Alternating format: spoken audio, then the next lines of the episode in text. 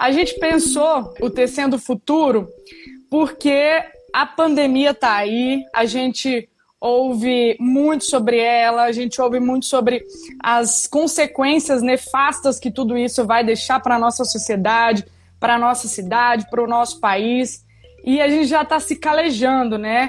São muitas mortes, e nesse particular eu gostaria de fazer é, um, um cumprimento solidário a todas as famílias que perderam entes queridos em função dessa tragédia. É, nesse momento de dor, nesse momento de luto, é, nós todos, né, Maria, nós todas, pessoas que, que ainda se importam com o ser humano, estamos absolutamente consternados e estamos com vocês. Eu deixo aqui o meu registro de solidariedade, porque nós sairemos dessa, mas há muita gente que sairá dessa faltando um pedaço, né, Maria? Faltando parte da sua família. E só nos resta lamentar e trabalhar duro para que menos famílias sejam afetadas dessa maneira. Mas o Tecendo Futuro quer trazer uma outra lógica diante dessa, dessa crise toda que a gente está vivendo, que é um olhar para frente. 2020 é um ano importante para os nossos municípios, para cidades brasileiras, ao que tudo indica, e se não houver nenhuma alteração no calendário eleitoral, é o ano em que nós vamos escolher vereadoras, vereadores, prefeitas, prefeitos para conduzir as nossas cidades nos próximos quatro anos. Então, é um momento de muita, muita delicadeza e nós precisamos ter força e razoabilidade para fazer boas escolhas. E diante disso, me juntei com alguns amigos e pensei, cara, vamos ouvir quem vai estar tá lá né, no, no front de batalha, vamos ouvir quem está pensando Goiânia nesse momento, porque o amanhã está vindo, o amanhã virá certamente, e nós precisamos estar prontos, nós precisamos ter projetos para reconstruir essa Goiânia, que certamente é, sobreviverá e se fortalecerá após essa pandemia. E assim surgiu o Tecendo Futuro. Nós mandamos os convites às quatro pré-candidatas a prefeita pelo município de Goiânia. Felizmente, as quatro aceitaram de pronto e nós estamos começando hoje com a Maria Esther, que é pré-candidata pela Rede Sustentabilidade, uma mulher que eu conheci mais proximamente o ano passado, durante as discussões sobre o, sobre o plano diretor aqui na nossa capital. E Maria Esther, é, que é conselheira né, do CAL, do Conselho de Arquitetura e Urbanismo, sempre deu uma aula, sempre deu um show quando a gente ia falar sobre plano diretor, quando a gente ia falar sobre planejamento de cidades. Não à toa, ela atua na área, ela é professora da área e nós temos o prazer de, nesse momento, apresentar a vocês e pedir que ela se apresente com mais detalhes. Maria Esther, muito obrigada pelo aceite e a bola é sua. Se apresente, mulher. Obrigada, Ludmila.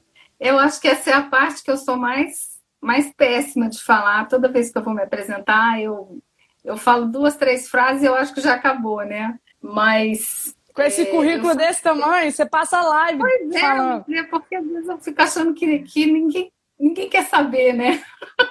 Mas eu acho importante mesmo. Eu, eu assisti duas lives. Agora, esse, esse negócio é muito interessante porque você tem a possibilidade de de ver pessoas que você jamais veria numa palestra, você, você deslocar para São Paulo, Rio de Janeiro, para Brasília, para assistir uma palestra, você vê a pessoa no seu celular, é assim, verdade. sem pagar a inscrição, é muito bom, né? E eu vi como é importante a pessoa realmente se, se apresentar, porque tem alguma coisa que eu sei falar, que eu posso falar, mas tem alguma coisa que eu, que eu acho que, eu, inclusive, é a maior parte das coisas que eu preciso aprender. Eu sou arquiteta, eu sou formada aqui em Goiânia mesmo, já tem muito tempo, já tem mais 35, quase 40 anos que eu sou formada em arquitetura e durante a metade do meu da minha vida profissional, 20 anos mais ou menos, então eu trabalhei como é, uma, uma trabalhadora braçal mesmo, produzindo projetos para construção civil. Meus engenheiros sempre foram os meus melhores parceiros, os colegas arquitetos também e mantive um escritório de arquitetura durante muito tempo, até que eu fui convidada por causa de um projeto a trabalhar na prefeitura de Aparecida de Goiânia. E ali é que eu comecei a construir esse currículo mais vamos dizer assim, mais ativista, porque quando eu cheguei para trabalhar em Aparecida, de Goiânia, eu fiquei lá seis anos, foi eu não conhecia essa cena política, não, não tinha, fui chamada por causa do meu currículo que estava disponível. No, ali eu tive contato com uma situação que eu me sentia absolutamente incompetente, incapaz, e eu resolvi estudar, porque a Aparecida eu considerava um fenômeno é, urbano, né? E eu não conseguia explicar com, com os meus 20 anos de, de de formada e eu estava lá para fazer projeto, projeto urbano, projeto de praça, projeto de área pública, projeto de urbanização. E aí fui fazer um mestrado e escolhi a geografia porque eu achei que a geografia ia me responder e me respondeu bastante coisas sobre o que é a questão urbana. E esse mestrado me levou para a PUC, foi por causa do mestrado que eu fui convidada para ser professora na PUC, e por causa da PUC, uma, uma organização lá de colegas e, e fora também, eu fui para o CAL, que é o Conselho de Arquitetura e Urbanismo, que em 2011 se desligou do CREA, e eu sou conselheira lá desde 2015, é, acho que é 2015, 2014. E aí, do mestrado, eu dei um salto para o doutorado. Desde sempre, eu sempre fui uma ativista, que a gente chama de ativista urbana. É, a Carol Farias, que é minha amiga, ela, ela me chamou e por causa das, das nossas conversas com relação à eleição do conselho, a gente criou um grupo e a gente queria conversar sobre a cidade. O mural era um mural de ideias. Até a minha coordenadora de campanha, que é a Michelle Coutinho, foi, foi ali que eu, ela conheceu mais sobre cidade, se encantou e foi muito bom. E ali, é, do mural de ideias, a gente resolveu que a gente não, não adiantava a gente ficar conversando, que a gente tinha que fazer alguma coisa. E a gente foi para a rua e a gente fez vários movimentos. Ela criou a James Walk, é, a gente caminhava pela cidade. Emendei um doutorado nessa história e fiquei com essas três atividades principais: dando aula na PUC, conselheira do CAL e. É, qualquer outra coisa? Professora. Professora. É.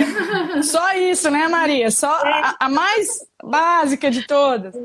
E o doutorado me trouxe aqui onde eu estou agora nessa condição de, de pré-candidata, porque eu usei o, o, a pesquisa é, como uma denúncia. Eu queria que a pesquisa fosse uma denúncia. Por causa da minha posição no CAL, eu participava das, participo ainda das audiências públicas de, desses projetos, né, de prefeitura, de estado. E nessas audiências, às vezes eu enlouquecia, porque eu, eu era única, né? E eu lembro de audiência de, de mobilidade, assim, de, de eu ser ridicularizada lá e eu saí chutando balde. E a, e a, minha defesa de tese, ela foi uma espécie de protesto. Eu queria que ela fosse na rua na Avenida Goiás, porque eu não concordava com o projeto do BRT, né?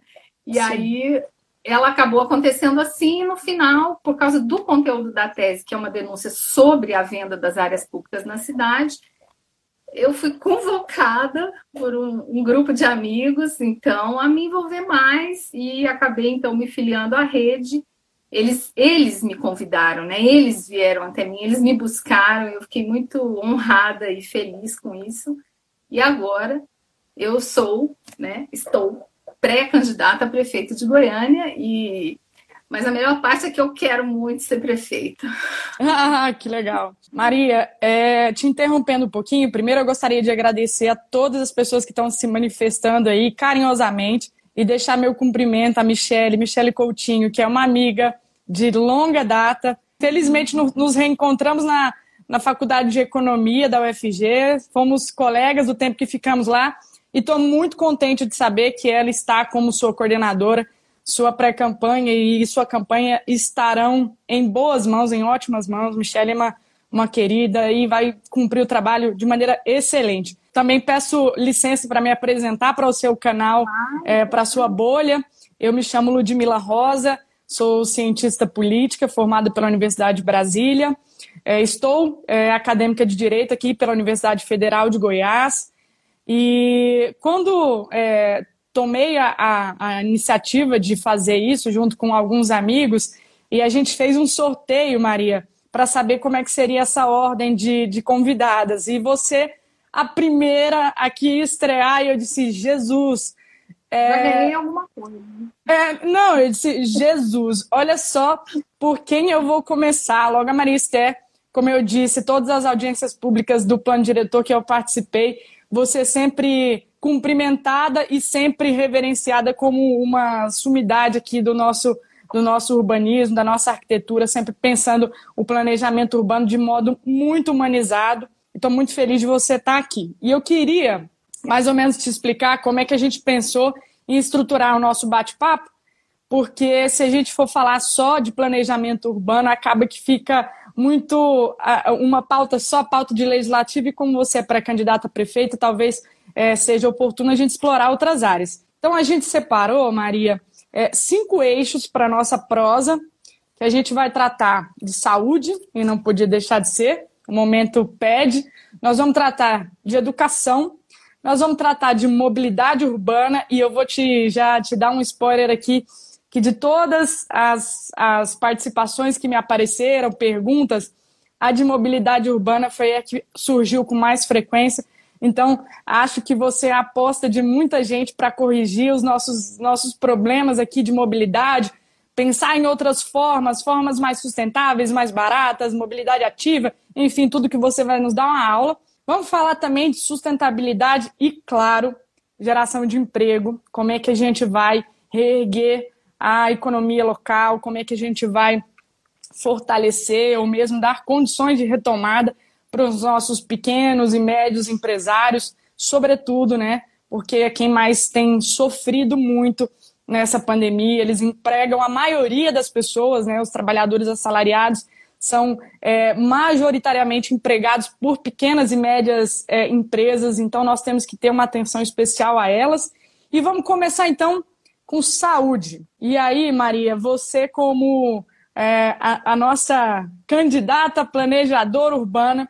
A gente queria ouvir de você um pouquinho como é que está o seu diagnóstico em relação à saúde do município de Goiânia, o que, que você já mapeou, está a contragosto do que você gostaria de implementar e o que, que você pensa, né? É, claro, como política pública, como modificação na área da saúde aqui para nós goianienses, o que, que você tá, o que, que você tem visto de tudo isso aí, qual é o seu diagnóstico e prognóstico?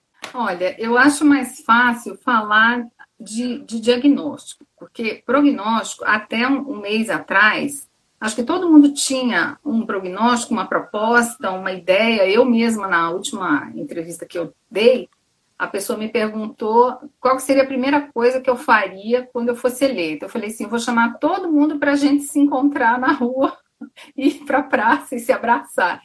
E, veja, tudo que a gente pensava, acho que todo mundo, né, pensava até 40 dias atrás, tá, precisa ser revisto, precisa ser repensado. Eu não consigo, como uma pessoa que estuda a questão urbana e que estuda a gestão, que estuda inclusive a estrutura das políticas públicas, pensar nisso separadamente, entendeu? É, a, a prefeitura, o município, tem uma estrutura como uma centenas de milhares de municípios têm. Ela tem uma diretoria, um contencioso fiscal, ela tem uma controladoria, né, quem faz uma, uma contabilidade de compra, de distribuição, ela tem administração burocrática de uma estrutura de, de secretaria de saúde. Mas eu acho que o que falta, então, o que seria isso como diagnóstico, seria um, um fio condutor. Você não, eu não conseguiria imaginar uma administração de saúde desvinculada de uma administração de educação. Escovar os dentes é cultura. É uma, uma pessoa que vem do meio rural, morar na cidade, com uma avó, com um avô e mora durante 20 anos, se essa pessoa não tem oportunidade de ir para a escola, ela não vai entender de saúde bucal, ela não vai saber o que, que é isso.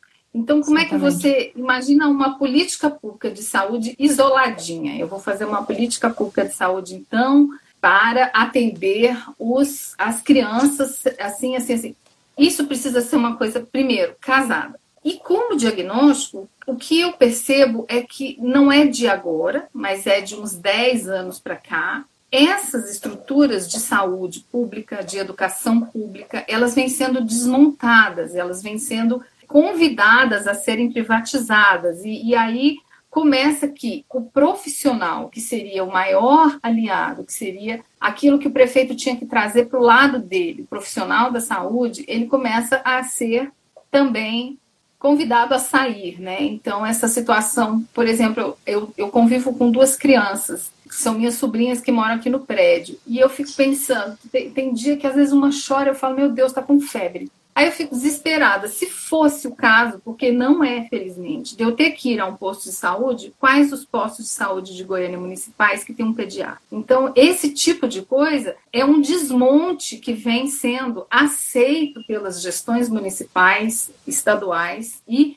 principalmente vendido pela gestão federal, de que é inviável para um governo manter esses sistemas de saúde pública e de educação pública, principalmente. Então, a primeira coisa que eu penso que a gente precisa olhar como diagnóstico é isso. O profissional da saúde, é, se eu tiver que fazer uma política pública muito importante ou, ou um olhar mais atento, esse profissional, eu preciso chamar ele. Aí você imagina, a gente tem 200 mil crianças matriculadas no ensino fundamental. Veja quantos pediatras eu precisava ter nessa cidade para atender esse pessoal. Isso é na rede pública. Sim. Né? Não é um em um cais. Precisava de muito mais, precisava de muita gente, né? E saúde, a gente, na hora de pensar uma política pública, eu também precisava pensar nesse tipo de conceito. A gente tem que começar a entender que saúde é ausência de, de enfermidade. É. Saúde não é uma coisa que você nasce ah, saudável, porque tem doenças como câncer, tem doenças genéticas, tem doenças que vêm com você, né? Então, a ausência de, de enfermidade, se ela puder ser, é, vamos dizer assim, protagonizada pelo poder público, se eu puder impedir que essa pessoa fique doente, para que essas outras doenças que eu não tenho como controlar, que nascem com as pessoas, eu possa é, oferecer como assistência, ficaria muito melhor. Então, Aqui em Goiânia, por exemplo, tem, tem programa de saúde da família, tem programa de saúde mental. Só que isso é só no programa. Ele, se profissional, ele não está sendo convidado. É o inverso. Na medida, a minha tese era sobre isso. Na medida que você deixa a estrutura, o equipamento estragar, o, o poder público tem um argumento de falar assim: tá vendo? Tá estragado. Eu não posso cuidar. Vamos vender né? Sim. Então você imagina isso com relação à saúde, com relação à educação, com relação Sim. às praças, que era o trabalho. Então eu, eu fico pensando que, primeiro, não, não, consigo pensar isso de forma isolada. Isso é totalmente atrelado é, com urbanização, porque dengue, né? Você vivendo numa cidade em que você ah, tem pânico de mosquito é uma coisa muito desesperadora. Como é que é isso, né? Isso está relacionado com a urbanização. Isso está relacionado com saúde, né? Com prevenção. Então, é, eu fico imaginando que é nessa linha. Primeiro, a gente ter uma atenção e um olhar para uma coisa que seria pré-doença, né? Antes da doença chegar. Eu não vou nem comentar sobre essa questão da, da pandemia, porque quando a pandemia chegou, havia já uma crise, já, já há uma crise instalada há muito sistema, tempo no sistema de saúde, no sistema de mobilidade, no, no, no problema do desemprego. Isso já estava. E o cenário pós, a gente não tem como saber. Primeiro que a gente não sabe que dia que vai acabar. E segundo, a gente não sabe quem vai sobrar. Né? Quem, quem vai sobrar do ponto de vista das instituições, inclusive. Não estou falando só das milhares de pessoas que, infelizmente, vão embora. Né? É. E Maria, você toca num ponto que é muito bacana e até é, comentar isso com quem está nos assistindo, porque tem muita gente que entende a gestão pública como caixinhas estanques, né, que não dialogam entre si, e um bom planejamento, uma gestão realmente que compreende a complexidade da cidade, é a, a gestão que consegue integralizar esse sistema, né? Criar pontos de conectividade, porque a saúde dialoga com a educação, que dialoga com o planejamento urbano, que dialoga. Enfim, a cidade é um emaranhado de, de, de, segmentos que, em algum momento, né, eles têm que ter pontos de contato, porque senão vira é, esse pandemônio que tem virado. Goiânia, é, a gente vê, Goiânia está assim, jogada às traças, eu desço aqui é, para ir ao mercado, eu desço, enfim, para fazer o básico e tenho visto, a cidade parece que é, foi esquecida, Maria. A cidade, a cidade tá suja, a cidade tá entristecida, é uma cidade que também não se pode receber chuva, é uma cidade que não tem leitos para as pessoas, que essa crise de saúde só se evidenciou, só se é, só se tornou pública com, com o coronavírus, mas que já existe, é uma crise crônica. O tempo que eu fiquei, é, estive como servidora da Câmara Municipal, eu tenho certeza e convicção de que as grandes demandas populares giram em torno de problemas de saúde, né? E você toca num ponto também muito bacana, que é a saúde é, mental do município de Goiânia, né? Porque é uma área da saúde pública absolutamente sucateada. Eu tenho pessoas que trabalham em CAPS e falam que aquilo está a Deus dará, não tem equipamento, não tem estrutura, não tem é, investimento por parte da prefeitura. Então, o que a gente fica pensando, Maria, é que existe uma priorização estranha por parte do gestor público de agora. Assim, a gente não entende o que está sendo priorizado dessa gestão em termos de saúde porque a atenção básica está precarizada, a saúde mental é precarizada, e eu vou te falar, Maria, é, a, minha, a minha percepção é que os problemas desencadear, é, né, essa pandemia vai desencadear muitos problemas é, emocionais e, enfim, e nós vamos precisar ter um aparato, o sistema de saúde mental disponível para receber a quantidade de pessoas que vão se deprimir, que vão adoecer emocionalmente nesse período de pandemia, porque muita gente perdendo emprego, a gente morrendo, a gente adoecendo. Enfim, é. é a, a... Só para você ver como é que a gente pode cruzar isso com outras, outras políticas ainda. Já é fato, algumas pessoas já comentam que a ansiedade, a depressão serão é, os sintomas mais. É, a depressão, inclusive, é doença, né? Mas a ansiedade será um dos sintomas mais prementes, mais recorrentes nos próximos meses, talvez nos próximos anos. Será que a gente não pode pensar que a cultura, o esporte, são atividades que dão fluidez para esse tipo de sintoma, porque a ansiedade é um sintoma por trás de uma doença. Então, você veja que como é que é possível pensar num, numa política pública que só vai construir, eu vou pegar uma verba, vou construir um CAPSE, aí eu vou chamar o profissional e vou colocar lá, e aquilo não conversa com nada. Você imagina, eu tenho uma adoração pela música, eu não vivo sem música, eu amo música, eu estudo música, e a música, ela é terapia. O esporte é terapia. É terapia os animais são terapias. A saúde e os animais, você imagina, é toda essa ideia de zoonoses, ela precisa ser desconstruída na nossa gestão. Ela, ela não é mais assim. Qualquer ONG tem mais capacidade de fazer gestão de animal de rua do que esse modelo de zoonoses que a gente tem. Então, isso é saúde, né? Isso é, saúde. Isso é investimento em política de saúde. Arte, esporte e os animais. Sim, e essa integralidade é indispensável. Maria, pegando o gancho, claro, é, nossa conversa é muito fluida e está muito bacana, que bom que está sendo assim. Pegando o gancho é, na sua perspectiva de que saúde é entendimento também de uma sociedade sem doença, né? É ausência de doença. E por ausência de doença, a gente entende também fornecer condições de vida digna, né? Lugares em que as pessoas possam conviver, se recrear, praticar esportes. E aí, a Renata que está aqui falou, opa, esporte é comigo, ela é educadora física. O que, que a gente percebe? Que o município de Goiânia tem a Secretaria de Educação, que acopla a Secretaria de Esporte, e a gente percebe né, a, a área do esporte no município também muito precarizada, né, Maria? A gente não vê é, lugares em que a juventude possa praticar gratuitamente esportes, a gente não vê espaços de convivência, de lazer, e tudo isso é, é viver saudavelmente, né, Maria? É, no, nesse caso, por exemplo, do esporte principalmente, se ele não é uma política de Estado, né, se ele não é uma política é, do governo é, atrelada a qualquer outra política, ele quase que é considerado assim uma coisa de gente que não tem o que fazer, vai praticar esporte. E esporte é saúde. Você quer, você quer uma coisa todo dia, todo ano, quando eu vou no, no médico lá fazer meu check-up para ver como é que você está, como é que você está? Você está praticando esporte? Você está fazendo caminhada? Você está fazendo musculação? Você está fazendo isso? Sabe? Olha como isso está junto, né? Sim. Agora, é, isso pode ser também um tipo de cultura política onde a prioridade do investimento está em outro lugar.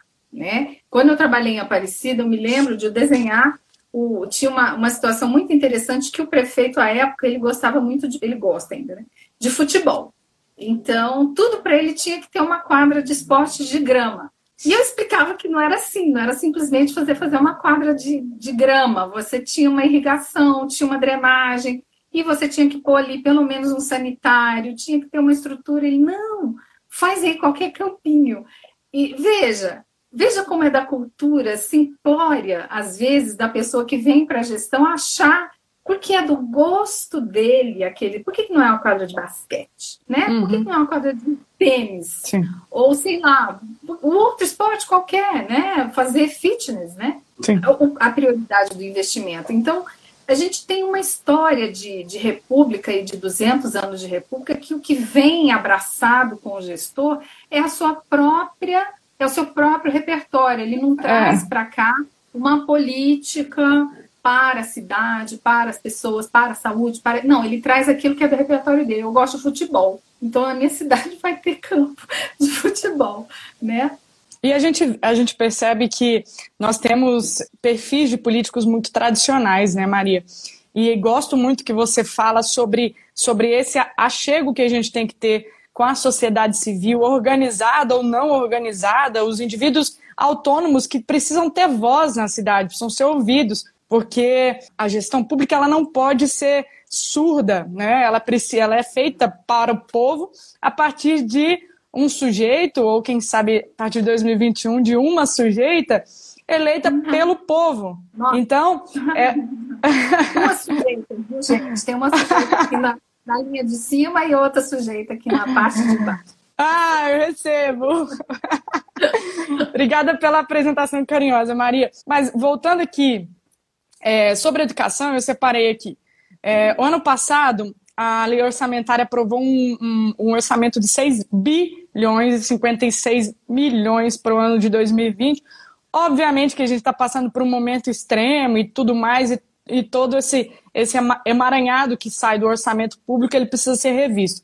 Mas só para você ter uma ideia, um bilhão desse orçamento é um bilhão e cento e poucos milhões, eu anotei aqui em qualquer lugar, é para a área da, da educação, mais um bilhão e quinhentos e tantos milhões é para a área da saúde.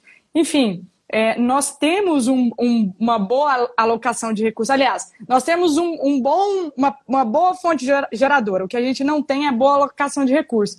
Porque é o que a gente está falando aqui, a gente não vê priorização, a gente não vê a cidade se modernizando, a gente não vê. Parece que é uma cidade que se perdeu no tempo e que se aprisionou num gestor que a gente respeita, que a gente tem deferência, que a gente, né, Maria, é impossível não reconhecer é, a história e o histórico político do Iris Rezende, mas sentimos uma dificuldade em repaginar a gestão, em, em tornar isso mais democrática, mais aberta e fazer dessa cidade é, explorar as milhares de potencialidades, a juventude que está aí, louca para ser ouvida, louca para participar da gestão e está sempre, tá sempre à deriva, está sempre à margem.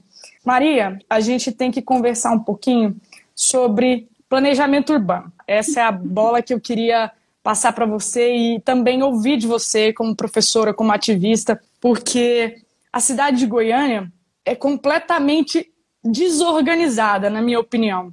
É uma cidade que tem grandes vazios urbanos em regiões centrais, é uma cidade que se espraia sem a necessidade de se espraiar, é uma, é uma cidade que tem problemas com logística, problemas com mobilidade urbana crônicos e que muito vem dessa dificuldade que a gente tem de entender o espaço urbano como algo que precisa de um, gestão, organização, e, enfim, que cada um entenda como sujeito também do bairro que ocupa. E aí eu jogo essa preocupação para você, assim, que cidade a gente vai fazer, que cidade nós vamos construir daqui para frente, que Goiânia nós queremos, porque certamente que do jeito que tá, Maria, não tá agradando ninguém, né? Olha, Vamos começar por essas palavrinhas mágicas que você citou aí.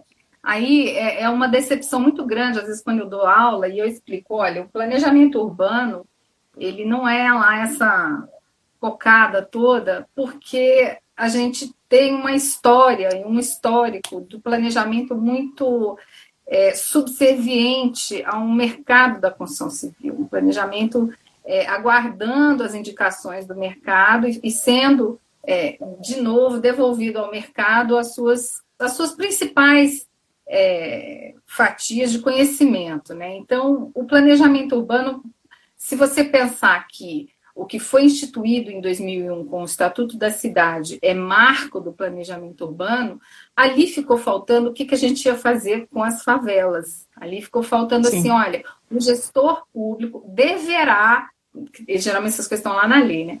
Deverá interferir ou fazer intervenções em favelas, assim, assim, assim, assim.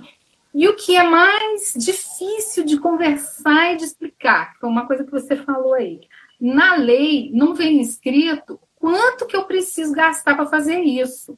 Só diz assim: olha, você tem que fazer isso. E na construção civil tem 200 milhões de formas, de 200 milhões é exagero, mas três.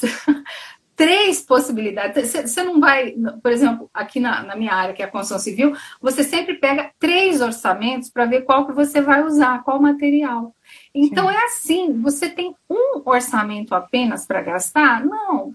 Olha, tem três possibilidades aqui de eu fazer a divisão desse recurso é, nessa obra, nessa obra, nessa obra. E isso nunca é uma conta que fecha. Então, o planejamento, ele devia estar a serviço disso, de você fazer, de você falar onde você vai fazer a intervenção e a que custo, porque o dinheiro fica flutuando aqui em cima. Ah, não, eu vou pegar 400 milhões de reais para fazer um estádio da Copa. E fala que isso é planejamento. Então, isso é uma coisa que, que a, gente que estuda o planejamento sabe que nunca vai chegar lá no final, na ponta de quem mais precisa, né? Aí, falando agora de Goiânia, como você citou, Goiânia é desorganizada. Olha, não é desorganizada. É, deixa eu ver um lugar desorganizado. Quando eu visitei uma cidade fora do Brasil, ela tinha lá, Barcelona, ela tinha lá um, um redutozinho assim, que era Barceloneta, aquilo era desorganizado, uma confusão, parecia um labirinto. Então, o que a gente chama de desorganizado está muito bem organizado na mão de quem domina o capital imobiliário, de quem quer fazer investimento nesse loteamento, nesse loteamento, nesse loteamento. Tem uma estratégia de organização por trás muito legal.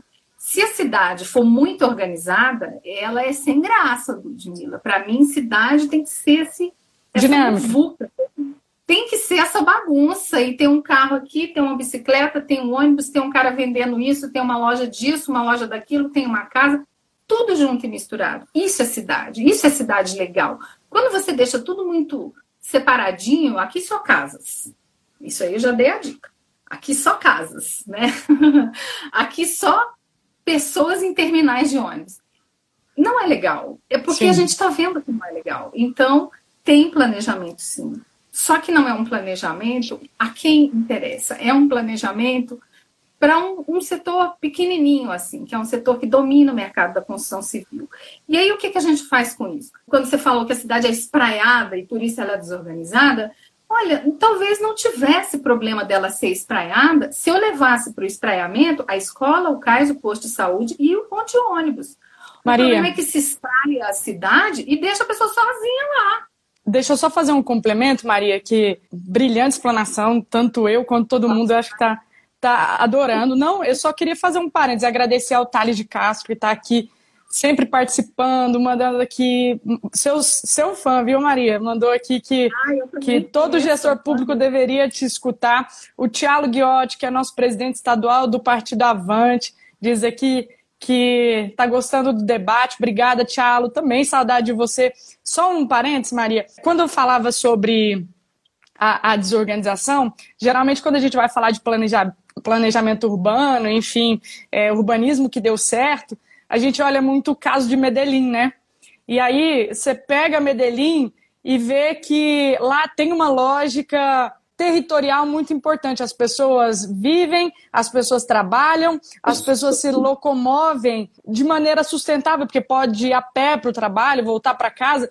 E quando a gente pensa de, em desorganização, é, entendendo Goiânia talvez como uma antípoda do que é Medellín porque as pessoas aqui precisam se locomover muito para ir trabalhar. As pessoas aqui que moram em regiões periféricas não são é, vamos dizer assim, não, não vou usar essa palavra premiada, porque isso não é prêmio, isso é direito, mas elas não, não têm acesso à infraestrutura básica de viver com dignidade, é, saneamento básico, enfim, equipamentos públicos, equipamentos de recreação. Então, é, é desse ponto de vista que eu falo que sim, me parece uma cidade completamente não para as pessoas, sabe? Mas, mas, só parece, porque é, é estrategicamente planejado. Eu estudei durante seis anos para falar isso, então eu tenho todas as provas. É eu acredito. É, porque a terra, né, a propriedade urbana, ela é o que tem mais valor nessas relações políticas. É uma moeda de troca. A terra, a propriedade da terra. E isso não é para qualquer um. A, a, gente viveu 380 anos de Brasil, que foi a primeira parte do Brasil, num regime de escravidão. Tem um dado muito interessante que é assim: quando a abolição da escravatura foi é, então deflagrada, né, que foi teve um processo longo, não foi da noite para o dia, praticamente 70% das pessoas que vieram morar na cidade eram escravos. E aí, qual que era mesmo o dinheiro que essas pessoas tinham para comprar o seu terreno? Né? Então a gente começa a construção das nossas cidades assim, com as pessoas vindo, olha, deixa eu achar esse lugar, eu vou ficar nesse lugar aqui, vou montar uma barraca.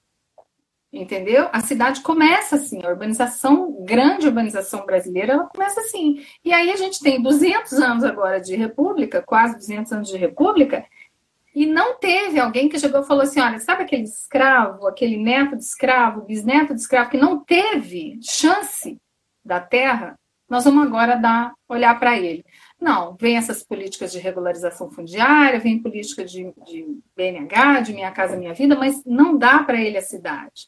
Dá para ele isso que é uma, uma, o que você chamou de direito, né? E dá, mas tem um preço muito alto sendo pago por, em volta, né? São Sim. duas, três horas no deslocamento para o seu local de trabalho. Exato. Então, esse planejamento que, que, que é instituído na nossa República, ele é um planejamento destinado, ele é um planejamento que não está para essa população que está aí. Agora, olha que momento que a gente vive agora, esse momento da pandemia. Olha que oportunidade que a gente tem agora.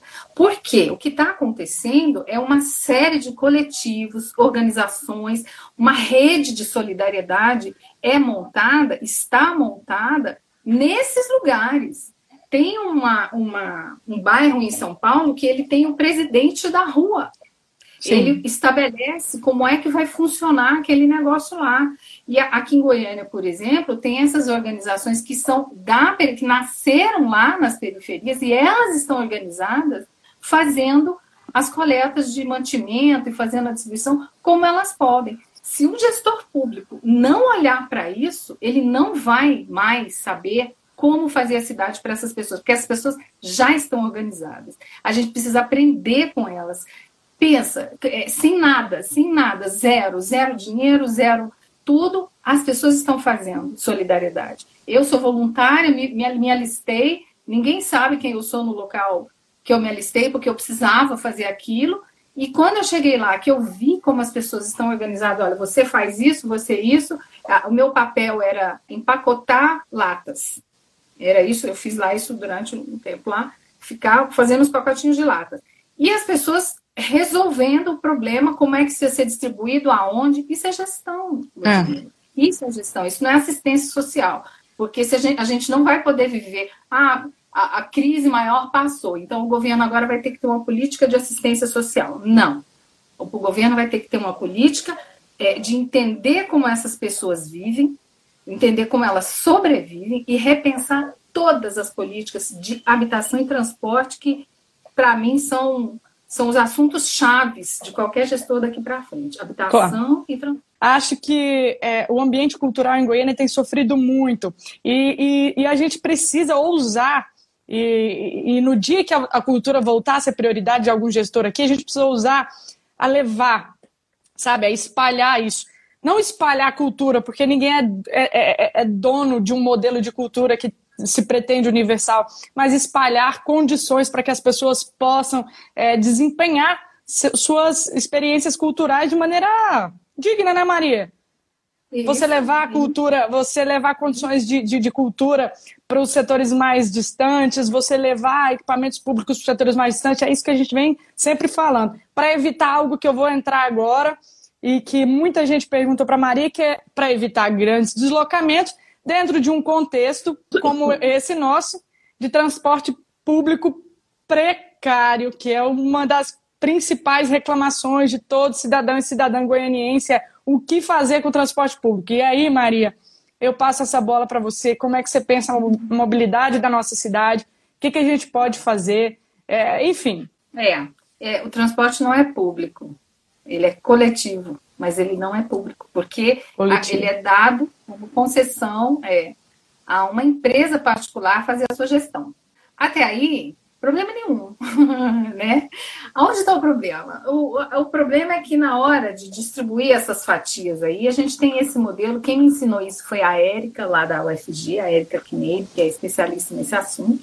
Ela me ensinou a, a entender por que, que a, a coisa é, funciona desse jeito. Em primeiro lugar, a gente não tem investimento em transporte coletivo desde a década de 70, porque a o surgimento do carro, a popularização e a super força, o lobby da indústria automobilística, deixou claro para a nossa população, três, quatro gerações, que você tem que ter um carro. Não, então, tendo um carro, você tem qualidade de vida, você tem sucesso, você tem conforto, você tem tudo. Então, você tem que ter um carro. Agora, você não tira isso da, do imaginário e da cabeça dessa população do dia para a noite. Então, se eu chegar aqui e falar assim, gente, é muito melhor o transporte coletivo, é, vai ser muito melhor a gente deixar o nosso carro em casa e andar. Eu acho que eu vou enganar poucas pessoas, né? Porque eu mesma tenho carro. Eu estou Sim. desistindo dele porque eu fechei o meu circuito, eu consegui um emprego perto da minha casa, eu vou conseguir, por exemplo, ir a pé.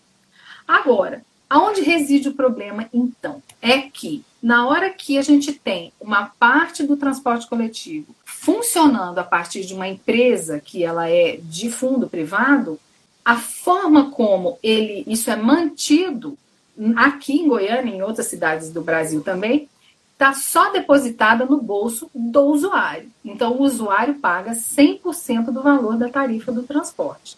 Então você imagina o tanto que é louco. Esses dias eu estava conversando com uma pessoa num ponto de ônibus para entender se ele sair do terminal Padre Pelágio e vier até o centro, ele paga lá um valor de R$ reais no, no eixo leste-oeste. Se ele pegar do eixo leste-oeste de um ponto ao outro, ele paga os mesmos R$ reais. Isso é muito desproporcional. A distância Sim. que o usuário. Você entende isso? Se isso fosse pensado de outra forma, e além disso, se somar a isso a possibilidade desse governo, nesse caso do nosso transporte aqui, ele tem que ser pensado, direcionado pelo governador do estado, não é o prefeito que vai tomar essa decisão. Se o governo entender que é, isso precisa de ser subsidiado por mais de uma fonte de recurso, por exemplo, a gente paga IPVA caríssimo para circular na cidade, Sim. né? Um, esses carros importados pagam. Por que, que uma parte desse dinheiro não paga essa passagem? Todas as empresas pagam vale transporte para o seu funcionário. Como é que é isso? A empresa paga o vale transporte, aí é esse vale transporte que vai para o bolso dessa concessionária. Por que, que isso não é uma relação menos burocrática e esse vale transporte não vira subsídio? Entende? Tem cerca de 26 cidades no Brasil que e, e seis delas que não cobram pelo transporte coletivo. Então ele é público. Qual que é a característica principal dessas cidades? Elas são cidades de menos de 50 mil habitantes. Então a gente foi estudar para saber como é que a gente fazia para trazer isso para cá. Olha, é complicado, porque é, é, o volume, é a escala do, do, do, do tanto de usuário, do tanto que você circula, que faz com que você seja capaz de administrar, você prefeitura, prefeitura, é, o valor dessa passagem e dizer transporte é público. Bom, como é que a gente fazia isso? Então, faria isso. Então, a gente foi ver que Curitiba começou a fazer uma experimentação do tipo. Eles, a, a crise do transporte coletivo não é de agora. Eles começaram a perceber que o número de usuários diminuiu muito nos últimos 10 anos também, parece que tem uma, né, uma onda. E aí os ônibus começam, eles começam a retirar os ônibus de circulação, porque não tem gente para circular, começa a ficar muito caro. O que, que lá o pessoal de Curitiba fez? Nós vamos fazer uma, uma, uma passagem promoção. Você vai andar de transporte coletivo pagar um real fora do horário de pico. Então, lá, no horário, fora do horário de pico de manhã e fora do horário de pico à tarde, você só paga um real para andar de ônibus. E com isso eles estão experimentando, isso está em, em tramitação agora, estão experimentando, agora mudou tudo, né? Para ver se eles conseguem trazer de volta o usuário deles, para circular mais gente, para ter mais dinheiro, para financiar o transporte público. Então, é, o transporte coletivo, né? Então, nesses casos assim, eu estou falando isso fora de pandemia, tá? Pandemia, Sim. agora eu vou falar uma situação sui generis. Fora de pandemia, o que a gente precisa sentar com o governador do estado e dizer, governador, a gente precisa fazer diferente a forma de é, distribuir o dinheiro que é dado, que é repassado para a companhia metropolitana e repassar uma parte para a empresa que tem o funcionário circulando. A gente precisa entender é, essa relação origem-destino, aonde estão mais as pessoas. Aqui em Goiânia, eu acho que a última vez que foi feita uma pesquisa origem-destino deve ter uns 20 anos. Eles não é. fizeram mais. Para você ter um diagnóstico de aonde está mais o problema, né?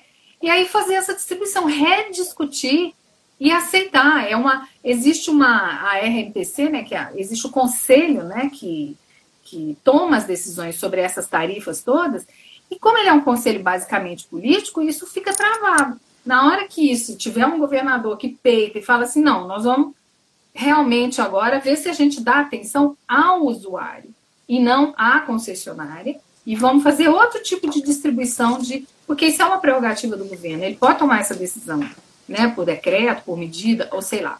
Agora. Tem, Maria, tem até ah. outros instrumentos, tem até outros instrumentos urbanísticos que podem ser usados, é, outorgonerosa, por exemplo, para que aqueles imóveis que receberam, que foram valorizados pela passagem de um BRT ou de um metrô, etc., etc., que eles possam é, pagar ali um, um quinhão a mais, né? E a, às vezes existem casos, eu não vou me lembrar agora, de que esse valor consegue, inclusive, pagar todo o transporte coletivo da, daquele trajeto, se tornando, então, portanto, dentro da sua lógica, público, né? E gratuito. Exatamente.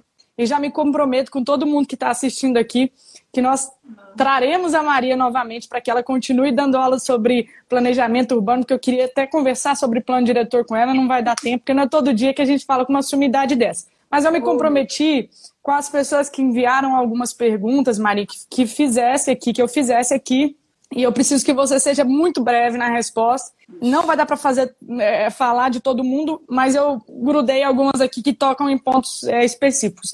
A primeira é professor Pantaleão, não podia deixar de fora. Ele, Ai, ele, ele, per, é, ele pergunta: Goiânia é uma cidade que já tem quase 1 milhão e 500 mil habitantes. Já não era a hora de ter um metrô? Passou da hora. A gente podia ter feito. A gente não fez. Agora, eu acho que a gente tem outros veículos que a gente pode substituir, tipo o veículo sob trilho, o elétrico. Beleza. É uma tendência, tá? Se, se eu, quando eu for prefeita, eu vou investir em veículos elétricos. E, não, e, e certamente você voltará numa outra live para falar de tudo isso para nós. É, o Adriano é, Melo Almeida, ele pergunta sobre que medidas você adotaria para melhorar a qualidade e durabilidade das obras públicas no município? Isso foi um pouco daquilo que eu estava te falando, que na construção civil a gente tem escolhas. A gente pode fazer escolhas. Tanto escolhas de projeto quanto escolhas de materiais. E existe uma, uma regra, muitas vezes, eu até sei porque o Adriano está perguntando isso, que na obra pública você tem que vencer uma licitação, dar, dar o valor da licitação para quem pôs o menor preço. E às vezes o menor preço significa o material pior, a mão de obra pior, o projeto pior. E isso não pode. Para a obra pública, isso é a última coisa que o gestor podia escolher. Ele tem que escolher aquilo que vai durar mais. Sim. E aí, para complementar, não existe obra perene, não existe obra que dura a vida inteira. Todo mundo precisa dar uma mão de pintura na sua casa de tempos em tempos. Todo mundo precisa fazer isso como da manutenção normal manutenção. Isso é. não tem que ser uma coisa assim, ah, meu Deus, agora eu vou ter que fazer. Não, isso tem que ser parte do projeto. Maria, o João é, Moreno, ele pergunta é, sobre a importância do transporte público aqui em Goiânia, que importância que você dá, e quais as mudanças estruturais que você propõe para a área. E pegando o mesmo gancho, a pergunta da Luciana é se você tem outra forma de, de tarifação em parceria com o Estado, isso também é do João, perdão, e o que, que você enxerga por direito à cidade e como isso pode se transformar em propostas concretas. Como pretende tá. dialogar com as periferias, locais que são é, mais precarizados em termos de é, serviço público? É, é, é, um, é quase um TCC, quase um TCC que o João pediu. É, eu vou, eu vou tentar responder uma frase para cada um. Eu vi as perguntas do João, e o João, inclusive, está me devendo um livro. Eu falei aí, um pouco João. sobre essa coisa do vídeo, da passagem. A gente tem mais de um imposto urbano que pode ser é, repartido para ser levado para a concessionária que, que toma conta do transporte. Numa região metropolitana, eu acho muito difícil a prefeitura tomar conta do transporte. Eu acho que tem que ser é, um transporte metropolitano é, com, com uma companhia especial. Então a gente tem mais de um, mais de um imposto. E a gente tem como esse buscar esse, por exemplo, o Vale Transporte pode ser uma escolha, entendeu? É, o IPTU pode ter parte dele. Você falou da outorga onerosa, pode ser também. Né? Se eu pudesse pedir para você dar um reforço na pergunta do João, eu pediria no seguinte sentido: o que para você é direito à cidade? Dá uma tá breve aula sobre isso para nós, que acho que todo mundo está esperando. É um o que, que, é direito à cidade? É, esse é um termo da década de 70 de um filósofo chamado Henri Lefebvre. E o direito à cidade, na minha cabeça, é o direito ao uso é, de todas as as benfeitorias que uma cidade. O que, que tem na cidade que me chama para lá? O cinema. O que, que, tem na cidade que me atrai? A fonte da praça. Por que, que eu vou morar na cidade? Porque lá tem emprego, lá tem universidade, lá tem. Né? Por que, que eu vou para a cidade? Porque lá tem uma loja especializada. Direito à cidade é quando você é, permite ou você promove que todas as pessoas, de maneira igual, tem acesso a esse tipo de serviço. Ele vai ao cinema, ele vai ao shopping, ele vai numa loja, ele vai no teatro, na praça, na escola e na universidade com a mesma capacidade de acesso é, do seu vizinho, do seu chefe, do seu patrão. Então, direito à cidade é direito ao usufruto do que é melhor na cidade. Eu amo a cidade, eu adoro a cidade, eu não jamais moraria numa chácara. Maria, brevemente te agradeço e já te lanço o um convite para que a gente continue essa, essa conversa aqui. Queria agradecer a todo mundo que participou, todo mundo que se empenhou, aos colegas do Avante que estão aqui. Essa live vai ficar salva, ela vai para o meu feed, ela vai para a minha página no Facebook. Isso aqui não pode ser perdido nunca, é documento público. E Maria está convidada. Eu quero aproveitar os últimos 40 segundos para que você deixe as suas últimas e felizes palavras para todo mundo que nos assistiu aqui tão carinhosamente. Ludmila, é, eu estou sofrendo muito, eu, eu sofri muito esses últimos 40 dias, e nesse momento, esse papel que eu estou fazendo agora me dá praticamente a, oportunidade de dizer o seguinte: é, a utopia está aí para a gente usar ela. A gente precisa fazer uma cidade diferente. A gente tem que mudar todas as nossas ideias. Essa, essas ideias que, que eram de 40 dias para trás, a gente precisa jogar isso no lixo